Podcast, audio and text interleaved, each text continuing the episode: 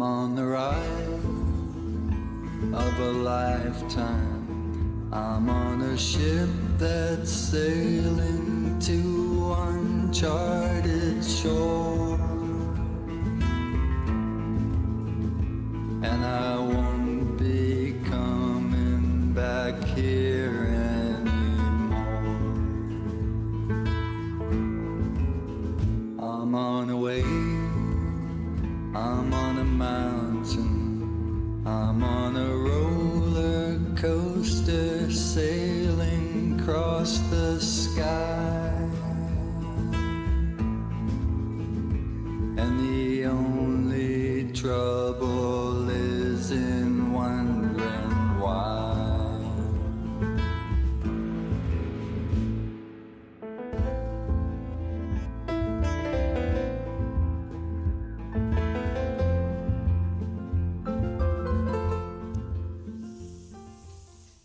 Live from the Mecca of Mormonism, Salt Lake City, Utah. This is Heart of the Matter, where institutionalized religion meets Jesus Christ face to face. I'm your host, Sean McCraney. We praise the true and living God for allowing us to be part of this, his ministry. Just to let you know, we have a winter special going on right now. All four C Ds of In His Words. You can learn the Word of God set to music. Outstanding music, I think. You can get four books right now. If My Kingdom Were of This World, Then My Servants Would Fight. Shield of Faith by Brandon Peterson. I Was a Born-Again Mormon, and Where Mormonism Meets Biblical Christianity Face to Face, an A to Z doctrinal compendium. Wow, that's a big word. Comparative.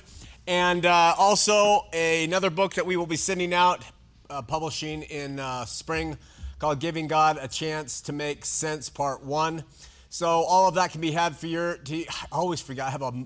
I need Derek to tell me every week how much this offer is. But, Derek, it's...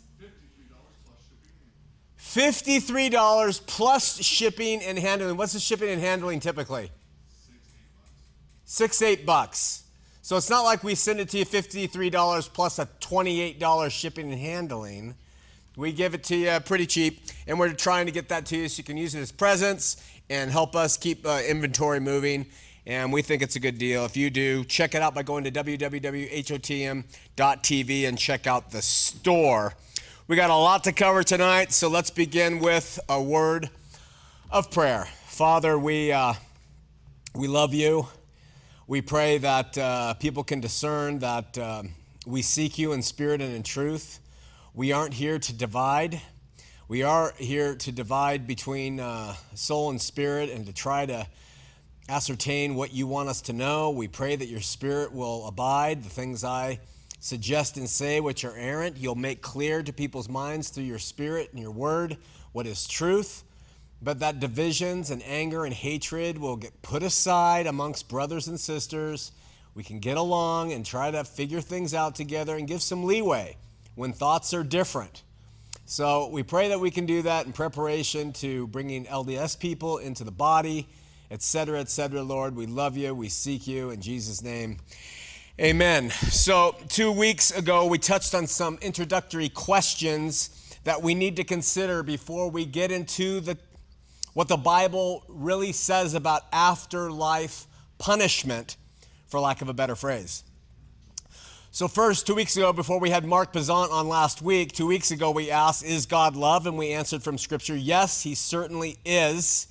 And we said that his kind of love never fails, nor does it lose out to any other force in the universe. Do you agree with that? Do you believe that? Ask yourself the question. Then we ask, is God all-knowing? And what we meant by that is, did God know all things prior to him creating them and how they would turn out? The answer we gave was, yes, God is all-knowing. And we gave the reasons why. Again, dost thou concur? Do you agree with that? Third question we asked was, is God all-powerful?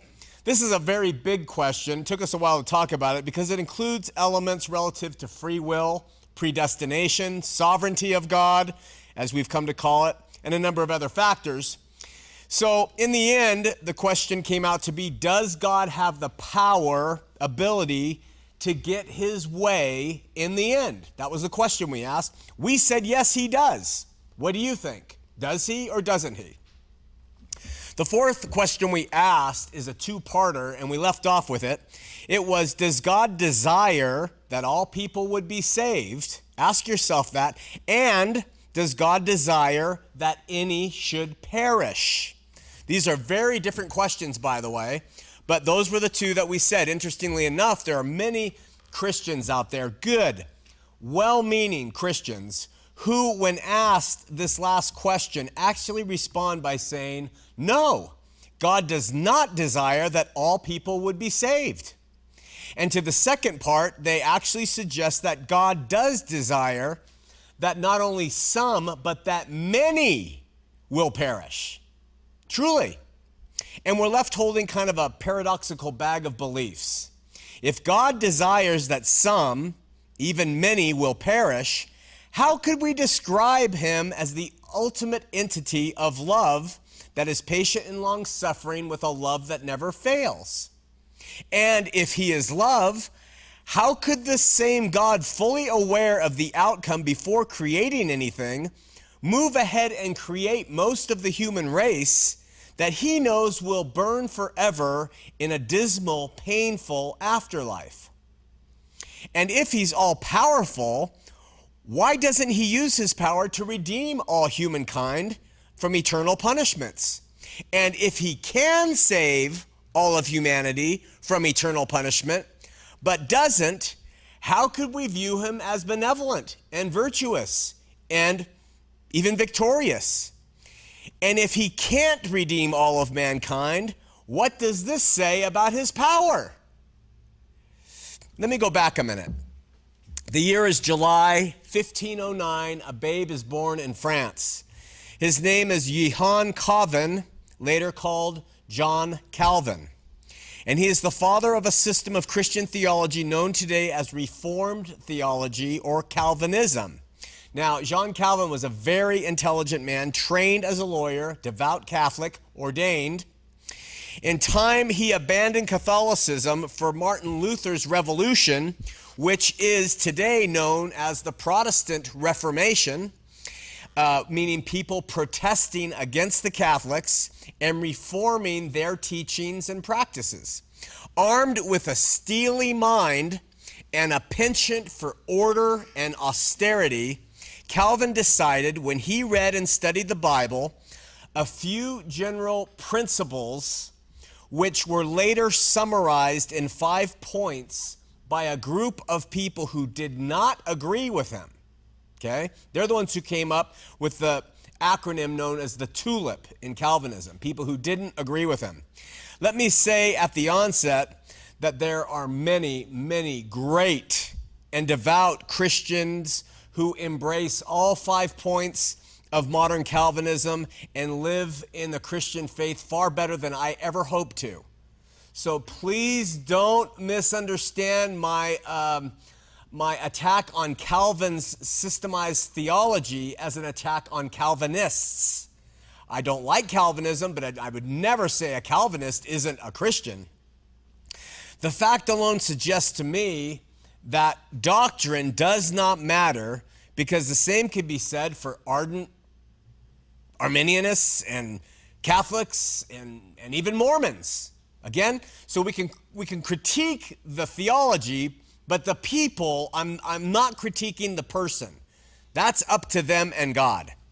What we can say, however, in the face of what Calvin created, is that doctrine does, in fact, divide and destroy even lives, and creates the antithesis of what the good news, once received, ought to create in the hearts of those who love the Lord, which is unity and love and patience with each other, no matter what our differences are. So more on that another time. Back to Calvin's five points. We have said, using Scripture to support our claims, that God is love and that God's love never fails, and God is all-knowing and God is all-powerful, sovereign, as Calvin sort of originated. On all of these points, five-point Calvinists would agree. They would say, we agree with all that. But when we ask that fourth question, does God desire that all people would be saved, and does God desire that any should perish? The Calvinists in one of the most convoluted responses in the history of Christianity, says, no, he does not. Wait, wait, wait, wait, wait. I find myself asking every time, let me understand this clearly. You believe God is love, right? Yes, I do. You believe that love never fails. That's right, says the Calvinist. God is love. Love never fails. Are you, and you believe that before creating anything, God knew the outcome of all the choices and events in universal history. Correct, comes the answer. And you believe God has the power to accomplish anything and his will is always done. Sovereign, they say. But you don't think God wants to redeem all people and that he actually, before creating everything, knew and desired to have the majority of the human race suffer and burn in hell forever and ever and ever. You betcha, they'll say. Why? Why does God want most of the human race to burn in hell forever and ever and ever, especially if he has the option to do something about it? The answer is often because it's his good pleasure. Some others will say because in this he is glorified, in the fact that he does save some but puts others in hell. He is glorified for even saving some. Some will add, none of us deserve heaven at all. So the fact that any are saved is a tremendous picture of God's love. That's how they see it. I mean, really? This is the God who we agree is love, and his love never fails, and he knew all things from the beginning. He has the power to get his own will in every area, but in the end, of his own goodwill and pleasure, he created the majority of the human race, not to just deconstruct and disappear, but to burn in a literal place of fire forever and ever and ever. Something is seriously, egregiously wrong with what Calvin constructed from Scripture. Something that has to be deconstructed so that God starts making sense uh, in an age where the Bible ought to make some sense. You know, it's been around a long time. It's been in the hands of zealots and some very stringent, legalistically minded, toe-the-line people, and we've glommed onto that. In some case, some people have gone the other way and turned into licentiousness, which isn't the way either. But we've got to be able to take the Bible and, and have it make some sense to people who question things like this. I'm not saying we can understand everything there is to know about God, not in the least. But I am saying that what we do know and agree on about God is not coming together in a reasonable form when ideas like the five points continue to thrive among believers. In fact, in my opinion, the whole matter becomes diabolical. It's nonsensical, and it creates all sorts of disruption to the beautiful picture of the good news that Jesus came and saved the world. I don't understand why we have to bring in an ism to, to, to thwart that beautiful thing and lead people into this mindset that is so horrifically futile. Um, I will respond with what the Bible says to our fourth question in a minute, but to sort of dovetail into it, there's a fifth question. When asked, most questions, most Christians will answer in the affirmative. The fifth question is, does Jesus suffer, or did Jesus suffer for the sins of the whole world, for all humankind? Again, where most Christians, having read the Bible, say, of course he did. The whole world, the five-point Calvinist says, no. He only suffered for the sins of whom God elected to be saved. Okay? Now, taking the rest of their theology into account, while I believe unbiblical, we have to admit that a limited atonement on Christ's part would be in harmony with the other five points, the other four points Calvinists talk about. See, to the five-point Calvinist, since God knew all things from beforehand, including whom he would choose to save. In Calvinism, there's no free will. God chooses who is going to be saved and who's not. His sovereignty, his sovereignty makes the choice. Man does not get involved. It would not be fair or right for him to have Jesus pay for the sins of a bunch of people he knew in advance he was not going to elect. Therefore, in five-point Calvinism, there is a limited atonement, meaning again that Jesus only paid for the sins of the ones God has chosen. The rest of them, no payment has been made. When we think about it, Calvinists have a good point in this stance relative to their doctrine, as I said. I mean, if God knows all things before he ever creates them, and he is love, and he is powerful, and he doesn't desire to save all men, but desires that many would perish, then why would he have his son pay for everybody's sins? He wouldn't. It makes no sense. So the Calvinist says Jesus only paid for the sins of those that God chose to be saved, no others. You with me so far? Now, in opposition to Calvin and his doctrines, a group of Dutch reformists popped up, and they're known as the Remonstrants, okay? And they were under the leader of a man named Jacobus Arminius, and he had an alternative view of Christian theology. All of this is important for us to understand eternal punishment.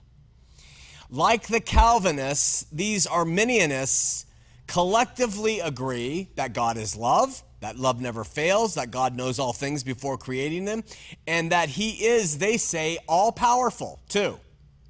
The problem with their saying that God is all-powerful is they also simultaneously suggest that man can choose to rebel against God, and God, who is supposed to be all-powerful, can't do anything about it. Because the Arminius says man has free will. So on the one hand, we have the Calvinist who says God points, there is no free will, and we have the Arminius who says there is man's free will. And so in this point, God who points and says you will be saved no matter if you want to or not, and you won't, we have an unloving picture, in my opinion. And then on this hand, we have God who is supposed to be love, but he's also kind of uh, uh, impotent because he can't do anything when man says, no, I'm not going to follow you.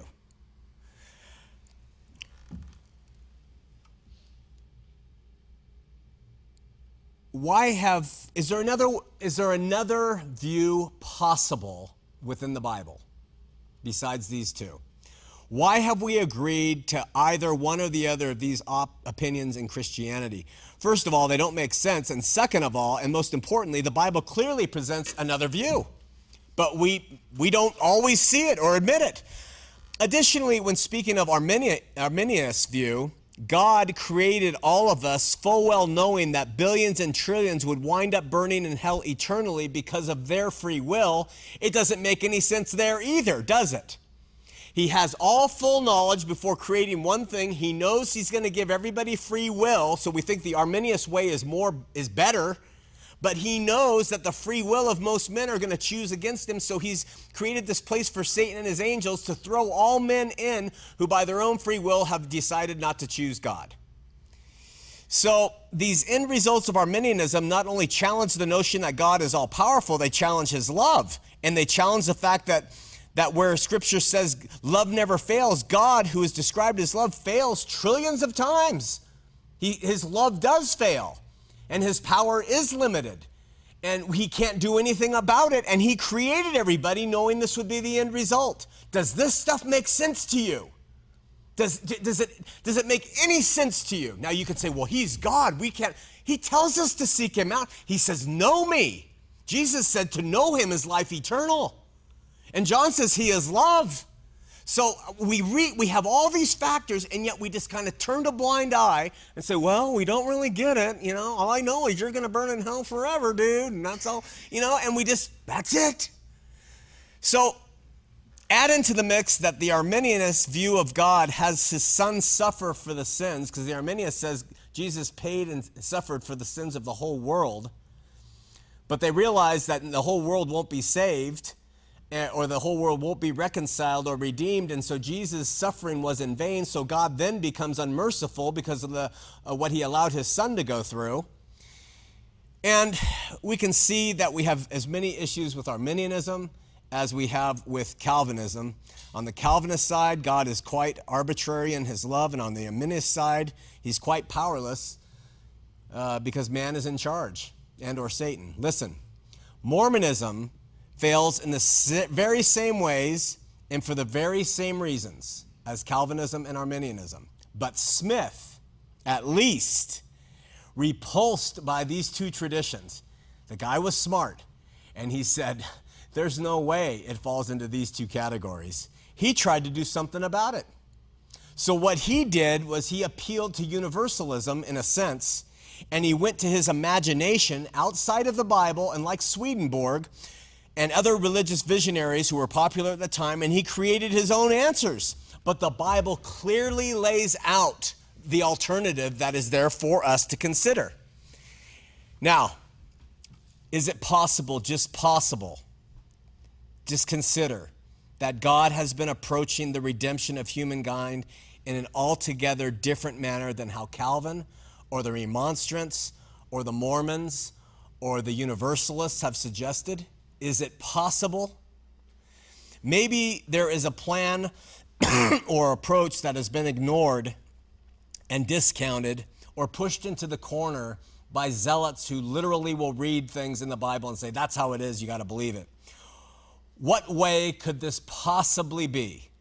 Before detailing it and using the Bible to support it in the next couple weeks to come, understand that unlike five-point Calvinism or Arminianism or Mormonism, this approach fully allows for God to be loved in the fullest sense of the word, for God's love to never, ever fail, for God to be absolutely all-knowing and all-powerful, for man to have free will in the presence of God's power and knowledge, for God to accomplish his good will that none would perish, that every bit of Jesus' suffering would be appreciated and effective until ultimately bringing every knee to bow and every tongue to confess that he is Lord.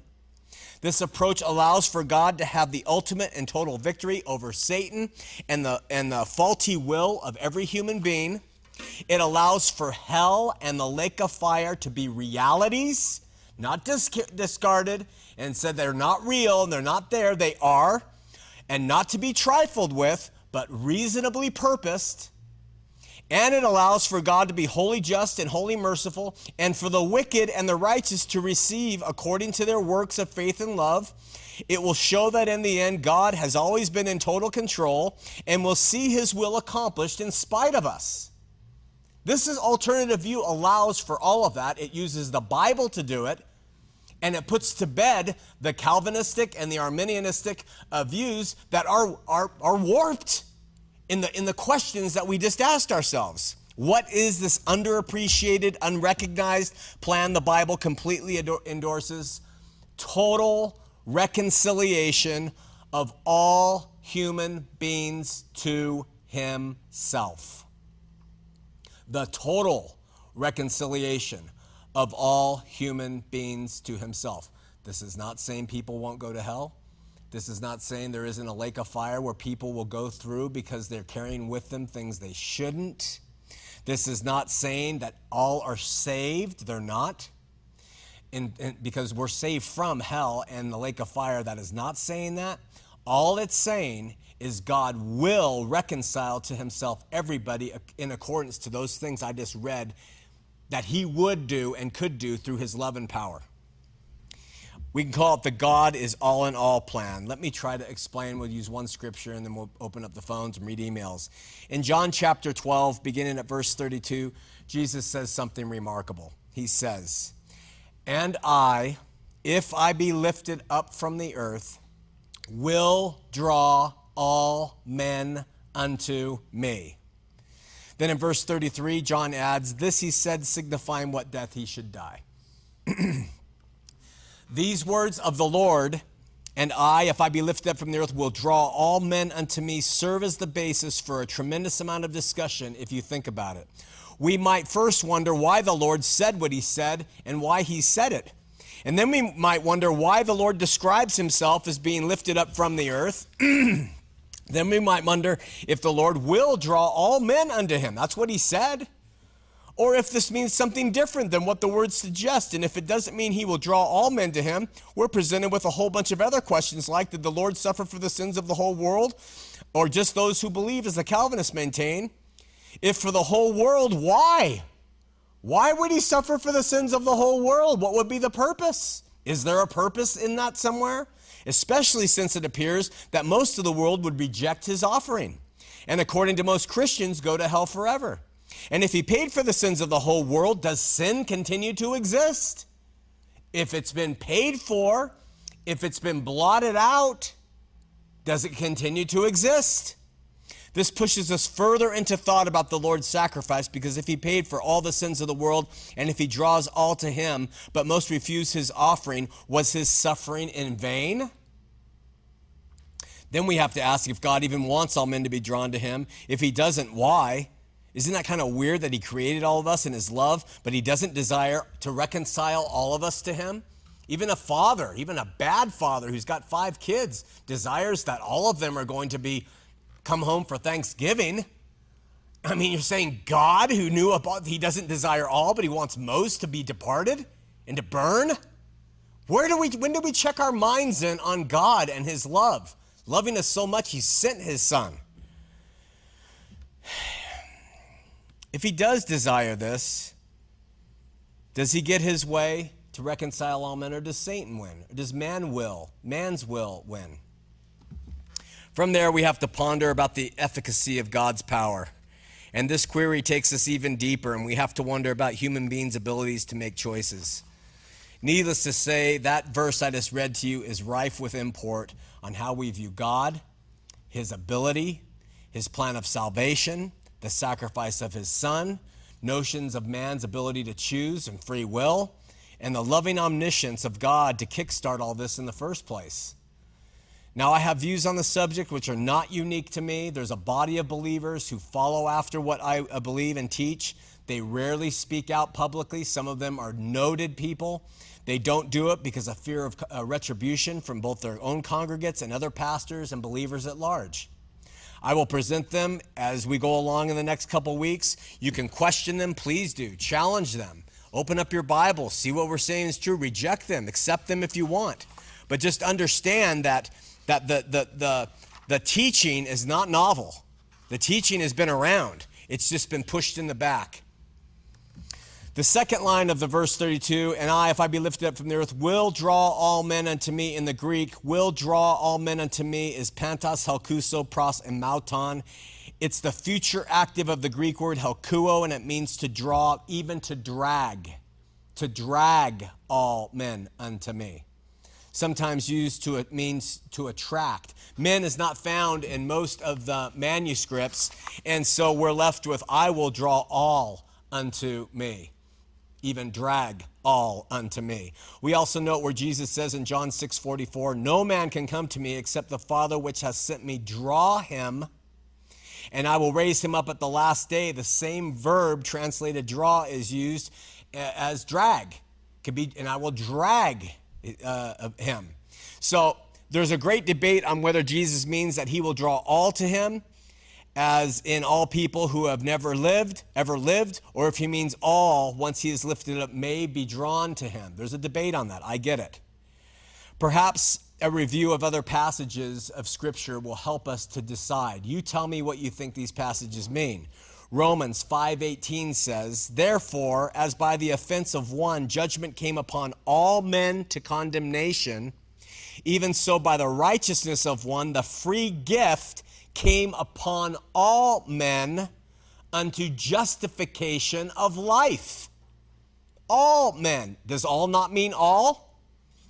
Hebrews two nine says, but we see Jesus, who was made a little lower than the angels for the suffering of death, crowned with glory and honor, that he by the grace of God should taste death for every man. Does every man mean every? Same Greek word. First Timothy two four, speaking of God, says, who will have all men be saved? Who will have all men be saved and to come to a knowledge of the truth? Hmm. Does Scripture mean what it says or not? Call the pastor. Call the pope. Call the prophet. Call the ordained ones. Let's find out. Does it mean what it says or no? Titus two eleven says, for the grace of God that brings salvation has appeared to all men, And of course, John three sixteen, verse seventeen, listen to it. We read it a lot, listen to it. And for God so loved the world that he gave his only begotten Son, and whosoever believeth in him should not perish but have everlasting life. For God sent not his Son into the world to condemn the world, but that the world through him might be saved. The world or not? It's getting better, listen. Second Peter three nine is interesting. It says this, the Lord is not slack concerning his promise, as some men uh, count slackness, but is long-suffering to usward, not willing that any should perish, but that all should come to repentance. Did you hear that? Not willing that any should perish, but that all should come to repentance. Does God get his will, or is he not powerful enough? Do we get to thwart it because we're stronger than him? Because Satan is more powerful, he can steal souls away from God? Finally, Paul says something really interesting in First Timothy four ten. He says, for therefore we both labor and suffer reproach because we trust in the living God who is the Savior of all men, especially those who believe. How do you take that? Savior of all men, especially those who believe? How do you take that in and justify it and say that God doesn't want to reconcile everybody to himself? How do we do that? Especially those who believe. In the very presence of these passages and several more, many Christians have said something like, well, God certainly wants, he wants to save all, but not all would come. Such a response forces us to question God's power and his ability to have his way and leaves the power in Satan's hands and in men's, right? Other Christians will say, well, God does not want to draw all men to him, only some. That causes us to wonder, well, does he, is he love? I mean, most people who, who we know who have rejected him on this earth, they're pretty cool people. I mean, there's some evil ones. We use Hitler. We use Idi Amin in this, but there's some good neighbors, you know, who haven't really received Christ and in this life and hell forever, you know? And then, and then this has caused other Christians to wonder, does his drawing to all have anything to do with our willingness to receive it? Well, if it doesn't, that we have to ask about his sovereignty and how our will can trump his. All of these questions and answers lead us to very big questions like so. If God is love and God knows everything from before he even created us and God is truly sovereign and God desires that all would be saved, especially those who believe, what are we to think about being Christian, about heaven and hell, the purpose of life, and on and on and on and on? I want to understand what Jesus means in John twelve thirty-two when he says, and I, if I be lifted up from the earth, will draw all men unto me. I want to know what that means. Such understanding has to come from the Word of God if it's going to have any lasting merit, and that's what we're going to do in the next few weeks. We're going to get now into the Word of God and support the stance that total reconciliation is his plan from the beginning. Hang with us. You'll be blown away by the biblical supports that uh, suggest this is right.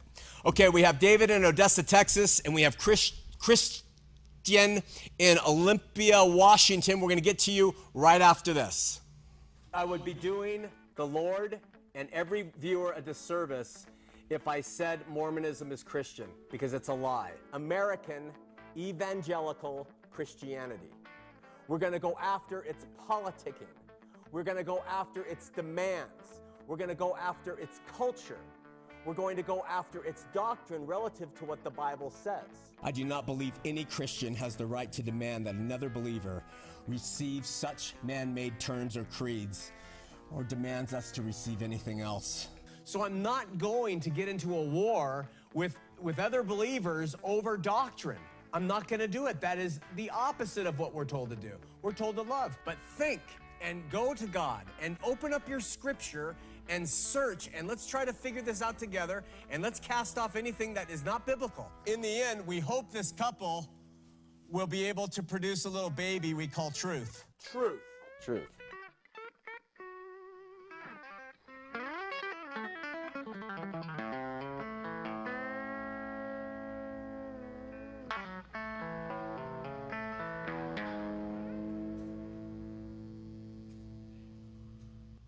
That was me on the guitar, by the way.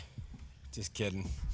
All right, let's go to David in Odessa, Texas. David, you're on Heart of the Matter. Oh, hello, Sean. Hi, um, David.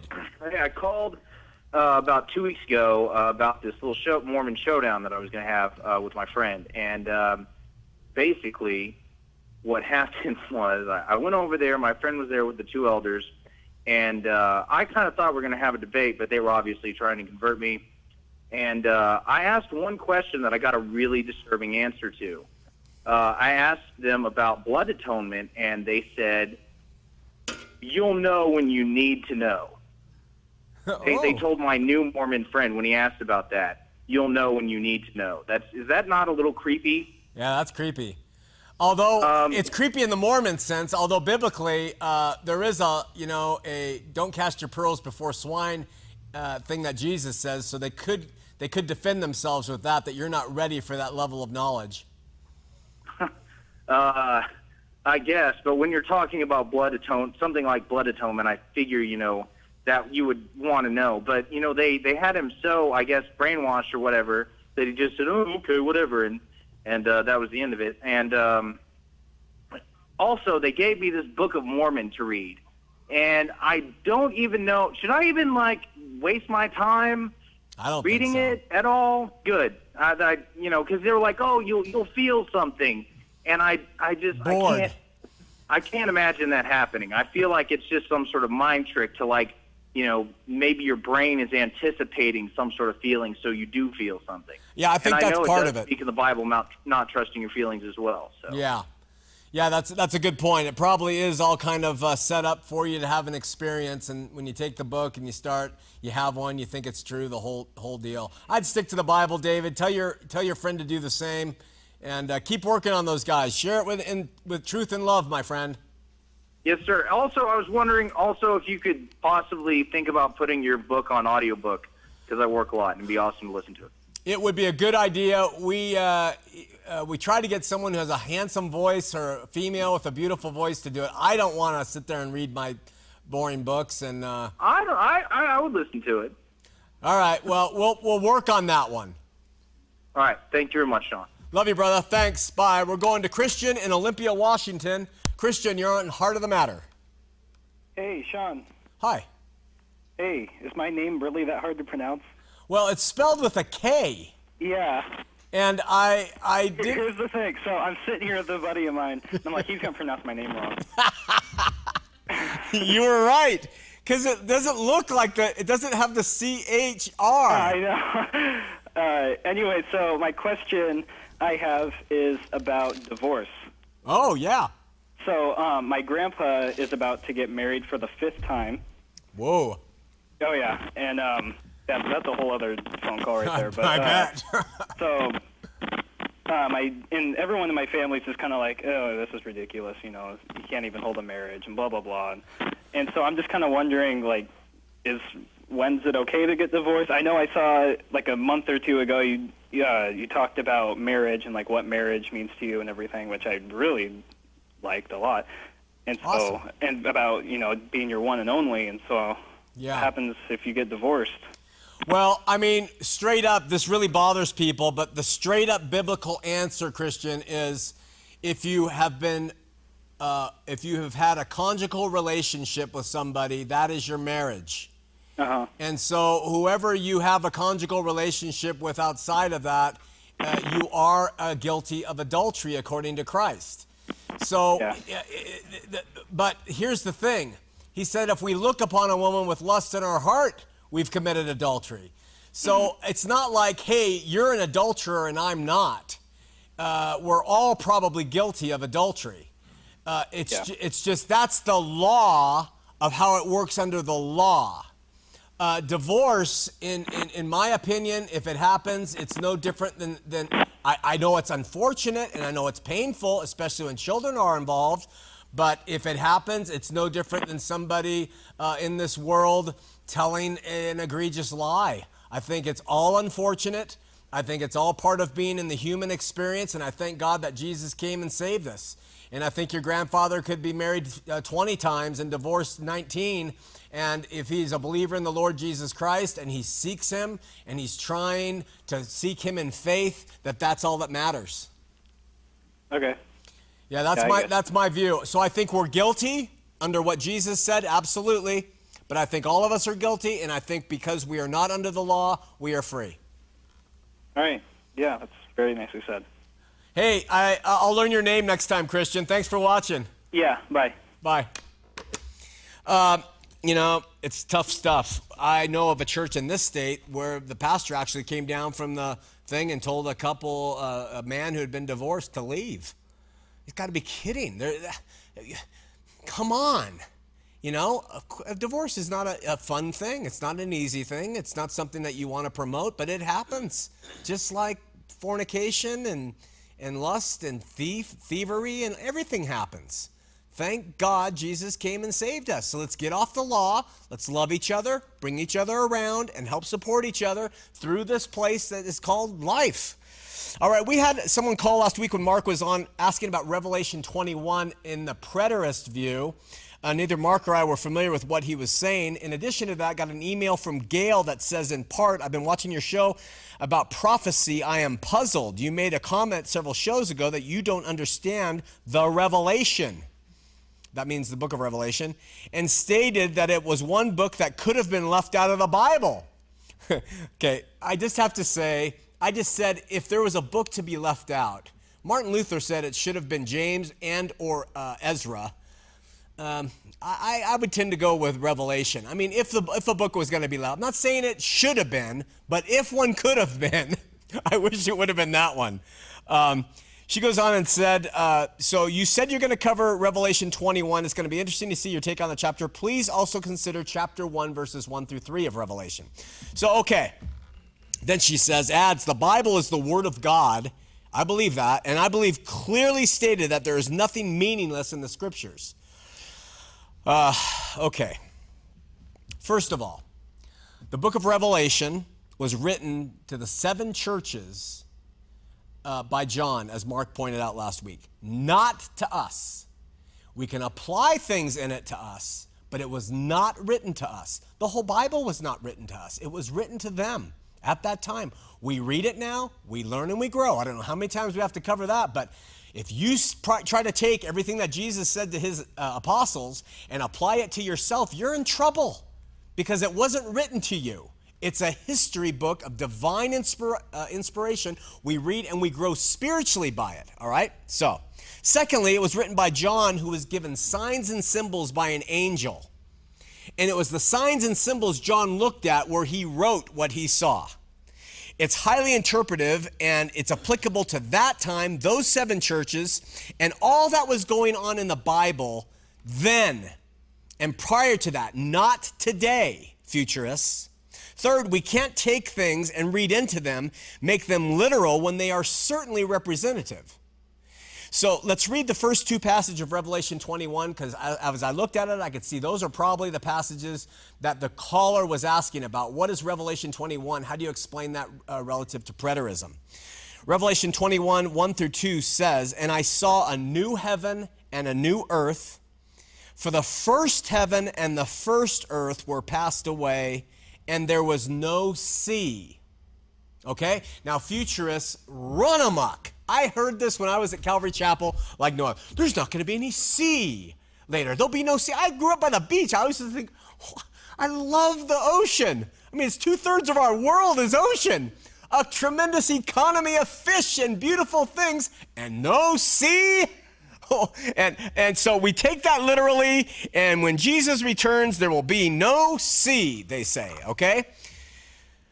John writes, and I saw a new heaven and a new earth. The first heaven and the first earth were passed away. What do you think he was talking about? We talked about new heavens and new earths and old heavens and old earths relative to the Old Testament before. When God carved Jerusalem, when God carved Israel out for himself, he said, I have now created, this was well after the creation in Genesis, a new heaven and a new earth. Talking about those people, and he described to them being a new heaven and a new earth.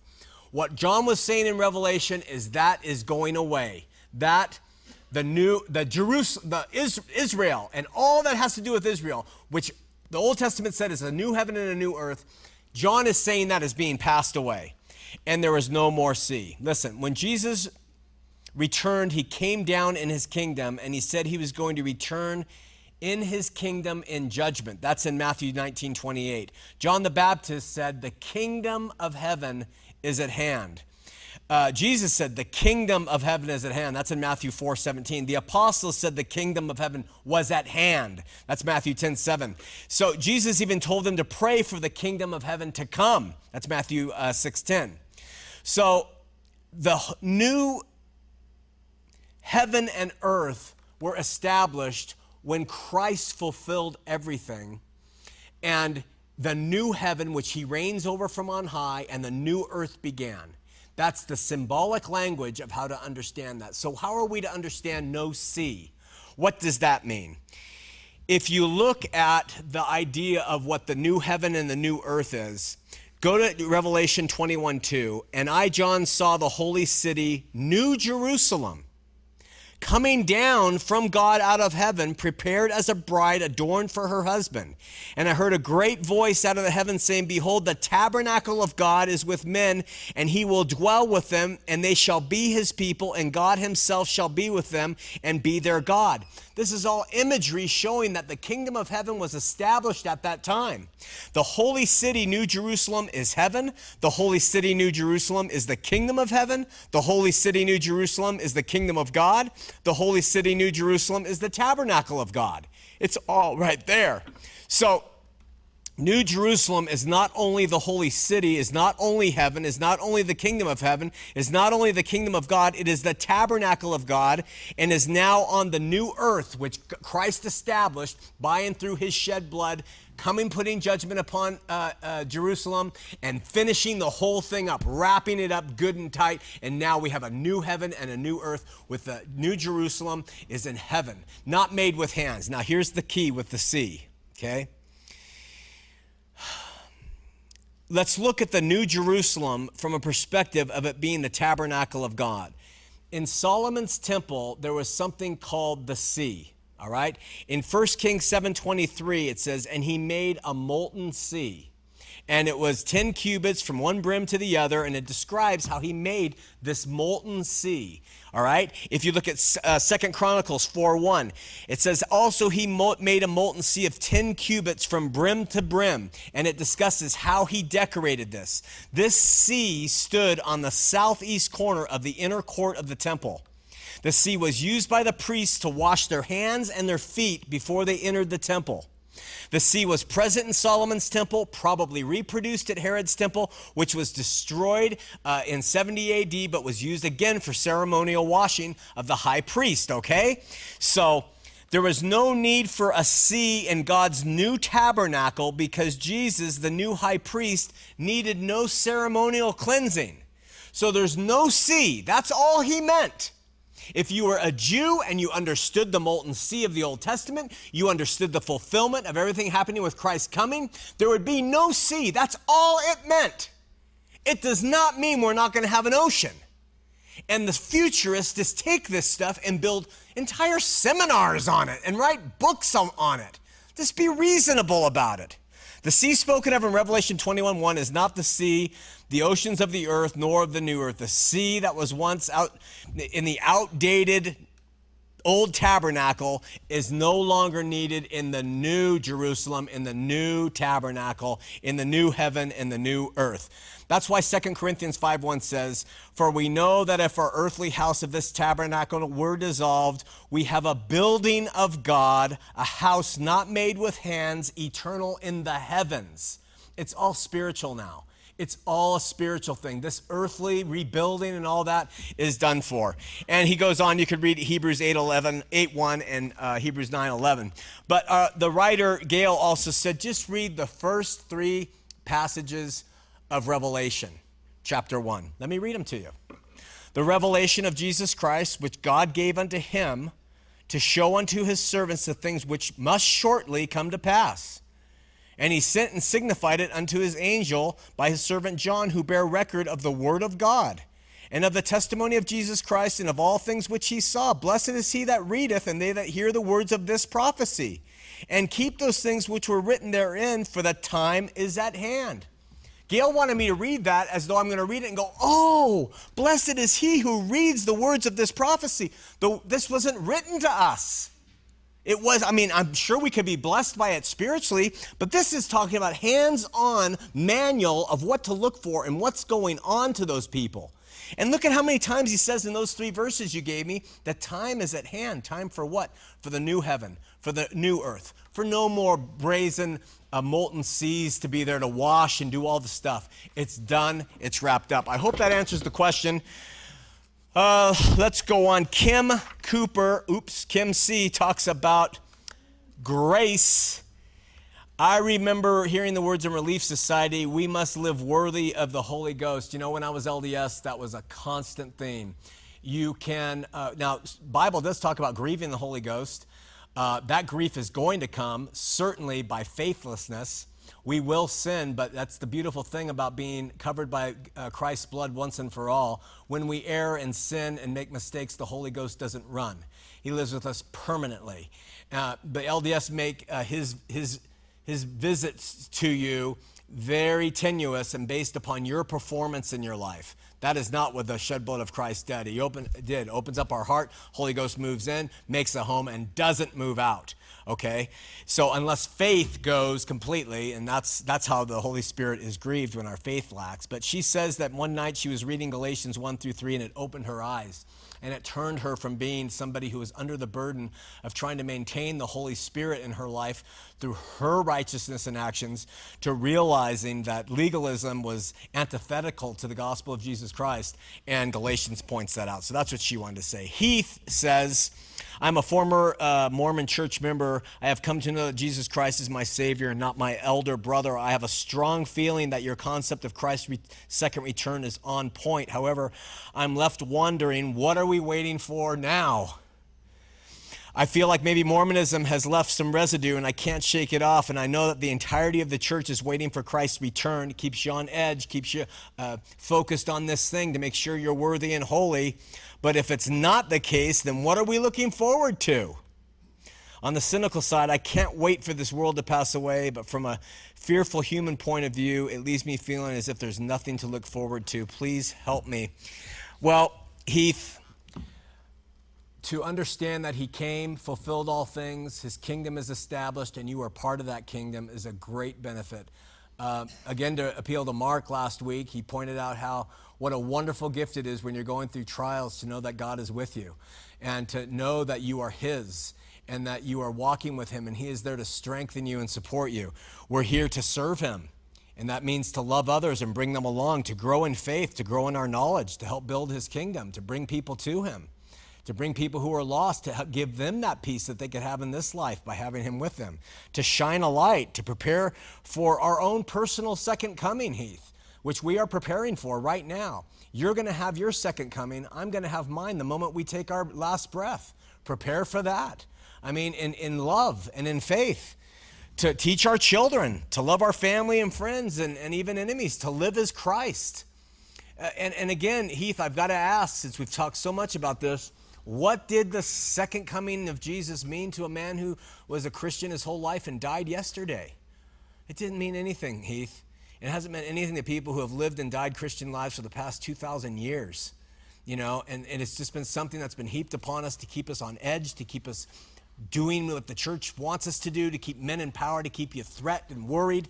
And uh, there's freedom in Christ. There's relaxation. He finished it. He did it. The book is a record of that. We have it all right here, so let's read it and learn and grow. That's the beautiful thing. Stephanie Sutherland says, I recently resigned from the L D S Church. I don't know where to turn for answers. I believe you teach because uh, it comes from Scripture. I am searching for truth. So far, you've been able to help me tremendously on my journey. My question is, why do most born-agains believe in the hellfire doctrine? Now, I don't know what that means when she says the hellfire doctrine. I think it means that in hell itself is fire that burns and not the lake of fire. Um, It's not scriptural, yet I can't find anywhere local to attend because of this doctrine. Now I'm feeling lost more than ever. To be honest, if it wasn't for the programs and teachings, I would be an agnostic. So this is one of the reasons why we go through this stuff, is because if you go through and search the scripture, you've come out of Mormonism, you've been burned once. Let me tell you, you're going to be really sharp on the B S that comes, or you've swallowed the Kool-Aid again. And the people who have swallowed it again, they get really bitter when they realize that they uh, that they that they uh, stepped up to the bar and said for asked for a refill. So you know you you're going to be once burned, twice shy, and if you buy into it again and you find that fails you, it's really bad. And so we're trying to bring out the stuff that's never taught, never talked about, and try to bring some reasons so we can help the L D S who are coming out in droves. By the way, I mean, look how many we're getting. I used to be L D S. I left the L D S church. I've resigned. We get them all the time, from all over the world. And, and, and so it's happening. Are we ready to bring them in? Because if you take a Latter-day Saint, and if you do, you know, I hope you seriously take it uh, to heart. If you take a former Latter-day Saint into your church and you teach them stuff that's bullcrap, uh, you are doing a terrible thing to someone's soul. They've been burned once. They don't need to be burned twice. And they don't need your damned priesthood authority. And they don't need your tithes, and they don't need all the other shiitake mushroom soup. You want to feed them so that they'll serve your damned community. You want them to be free in Christ. You want them to have that relationship, and you want them to shake off the shackles of religion. And when they come out of that Mormon institution and they walk into yours, God help you if you put them under more uh, bondage. It's a, it's, a, it's a terrible thing to do to souls. So I hope the pastors who are, who are doing that uh, reconsider their ways. Uh, from Thailand, the Christians here, it's very dark. This is from Joe Pata, and he says the ministry is a blessing. I'm reading these because we never get to them. Lavaki, all the way from New Zealand. I am a current active Temple Recommend holder in New Zealand. Due to some recent events of the church in New Zealand, my own personal search, and listening to your station, I have my fundamental beliefs have been compromised. I guess I'm looking for a bit of advice on the way forward. I am happily married with four young children. My oldest is turning eight in December. Naturally, I am concerned about the spiritual well-being. I feel I am coming to know my Savior better, which has been awesome for me and my family. And to be honest, I st- still value certain things in Mormonism, family home evening, baptism at eight years old. What do I do from here? If you can read our emails all the time, what do I do from here? What would you tell them? Well, just go find a good old church over there and, and walk down there and go on in, and they will treat you well, and everything's going to be great. We used to say that. And what happens is we get emails six months later from people saying, I did that. Now, some churches are good, and they do it well, truly, but some don't. And what happens is you get bitter, bitter people. I don't want Lavaki and his four young kids and his wife to go into a Christian church and to hear Calvinism taught and to be put back under bondage, or to be taught that Arminianism is the way, or to be taught that they need to be fearful and prepare for the second coming of Jesus because it's right around the corner, when I think we've clearly proven that there at least is another alternative to all that, and give them some options instead of dogma. Do you see why we do what we do? Do you see why we went from doing all Mormon focus, you know, can Jerry, can Jerry, can Joseph carry gold plates through the forest under one arm while battling off? Can you see why we've done that? And something more needs to be done in this area rather than bashing on them. They're killing themselves. They've admitted Smith had forty wives. That's just, that's just, that is a chink in the armor, and someone's going to stab right through it. So now is the time for us as a body to prepare ourselves to bring these people into a pure, true relationship with Christ Jesus, void of religion and all of the trappings that come with it by men who like power and money and control. And so it's tough medicine. No one likes it. I don't like it. but it's necessary if we're going to do what's right for these people who are coming out. So next week, we're going to continue on talking about eternal punishment. We'll use the Bible, challenge it. Let's see what you come up with. I would suggest you're going to have your eyes open if you allow that to happen, but don't take my word for it. We'll see you next week here on Heart of the Matter. I'm on a ride, going nowhere. I am an existential cowboy on the wind,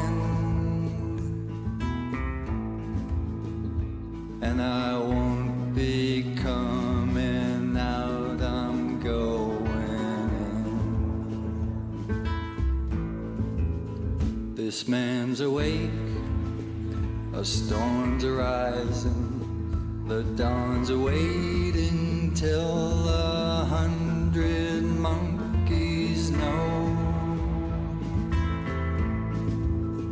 and I can feel